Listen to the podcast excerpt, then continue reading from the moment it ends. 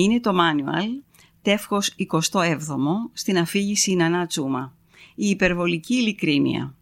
Πώς να παραμείνεις αληθινός σε έναν κόσμο που σου ζητάει να είσαι λιγουλάκι ψεύτικος.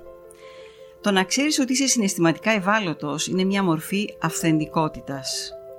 Η αυθεντικότητα άλλωστε δεν μπορεί παρά να σημαίνει το να είσαι ειλικρινής απέναντι στον εαυτό σου και να μπορείς να εκφράζεις τις εσωτερικές σου σκέψεις και συναισθήματα εκεί έξω, στην κοινωνία. Όπως και το να αφήνεις τους ανθρώπους να δουν τι πραγματικά συμβαίνει μέσα στο κεφάλι σου, αντί να προσποιείσαι ή να κρύβεσαι. Η επιστήμη έχει το πόρισμα. Όταν δεν μπορείς να το κάνεις, πνίγεσαι.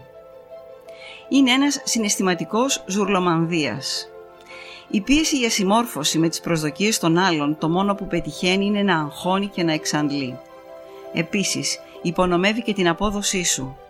Είτε είσαι υποψήφιος για μια νέα δουλειά, είτε start-upper, επιχειρηματίας που σπρώχνεις την ιδέα σου. Όταν παριστάνεις κάτι το διαφορετικό από αυτό που είσαι, γίνεσαι νευρικός. Αντιδράς σπασμωδικά και αυτό αντανακλάται στην παρουσία σου. Είναι ξεκάθαρο γιατί δεν πρέπει να είσαι ψεύτικος. Αλλά το να είσαι αληθινός είναι μια άλλη ιστορία. Εδώ έχεις πάντα την επιλογή να διαλέξεις τι θα αποκαλύψεις για τον εαυτό σου και υπάρχουν φορές που οφείλεις να είσαι προσεκτικός με το τι λες. Μια πρόσφατη έρευνα εξέτασε πώς η προσπάθεια του να είσαι αυθεντικός σε μια συνέντευξη για δουλειά επηρεάζει τις πιθανότητες να προσληφθείς αν είσαι δικηγόρος ή δάσκαλος μέτρησε την ειλικρίνεια, ρωτώντας τους δικηγόρους και τους δασκάλους πόσο έντονα συμφωνούσαν ή διαφωνούσαν με δηλώσεις όπως «Όταν μου παίρνουν συνέντευξη για μια δουλειά, προσπαθώ να είμαι ειλικρινής σχετικά με την προσωπικότητά μου και το στυλ εργασίας που προτιμώ».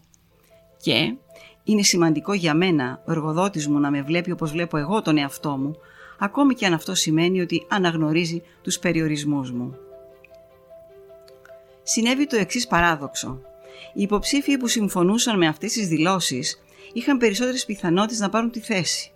Αλλά μόνο αν το βιογραφικό τους ήταν στο top 10 των βιογραφικών. Για τη συντριπτική πλειοψηφία των δικηγόρων και των δασκάλων, η προσπάθεια να είναι ειλικρινής δεν βοήθησε τις πιθανότητές τους να πάρουν τη θέση.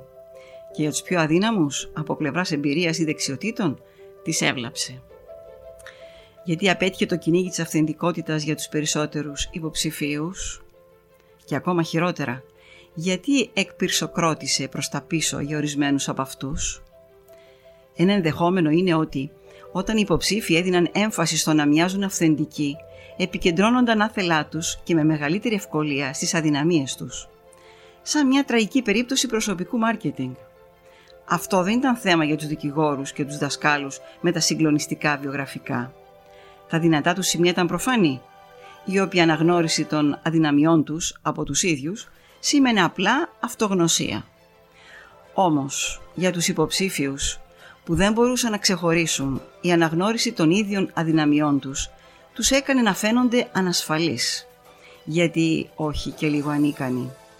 Μια πρόσφατη σειρά πειραμάτων έδειξε ότι όταν οι άνθρωποι που αξιολογούνται με βάση τις δεξιότητές τους ομολογούν μια αδυναμία στον αξιολογητή τους, όπως το ότι δυσκολεύονται με την προσοχή στις λεπτομέρειες ή το ότι βλέπουν ψυχοθεραπευτή για να αντιμετωπίσουν το άγχος, χάνουν ή τουλάχιστον δεν κερδίζουν το σεβασμό του. Η ειλικρίνεια χωρίς όρια είναι απροσεξία. Είναι απλό. Όταν εκπέμπεις τους περιορισμούς και τις αδυναμίες σου, πρέπει να αποφεύγεις να δημιουργείς αμφιβολίες για τις δυνάμεις σου. Αυτό φαίνεται να είναι ιδιαίτερα σημαντικό για τις πιο αδύναμες κοινωνικές ομάδες. Πειράματα δείχνουν ότι όταν οι ηγέτες αστειεύονται για τις αδυναμίες τους, το ευρύ κοινό τους θεωρεί πιο ικανούς από ό,τι πριν αν είναι άντρες και λιγότερο κατάλληλους για τη θέση αν είναι γυναίκες. Υπάρχει και ένας ακόμα λόγος γιατί η υπερβολική ειλικρίνεια δεν αποδίδει πάντα τα αναμενόμενα. Κάνει τους άλλους να σε αντιλαμβάνονται σαν εαυτούλοι για παράδειγμα, σε μια συνέντευξη για δουλειά, με το να είσαι τόσο πολύ επικεντρωμένος στο να εκφραστείς, τους κάνεις να νιώθουν ότι δεν έχεις κανένα ενθουσιασμό για τη θέση την ίδια, ούτε και γνήσια περιέργεια για την εταιρεία τους. Η ειλικρίνεια, χωρίς κατανόηση των συναισθημάτων των γύρω μας, είναι συνήθως καθαρός εγωισμός.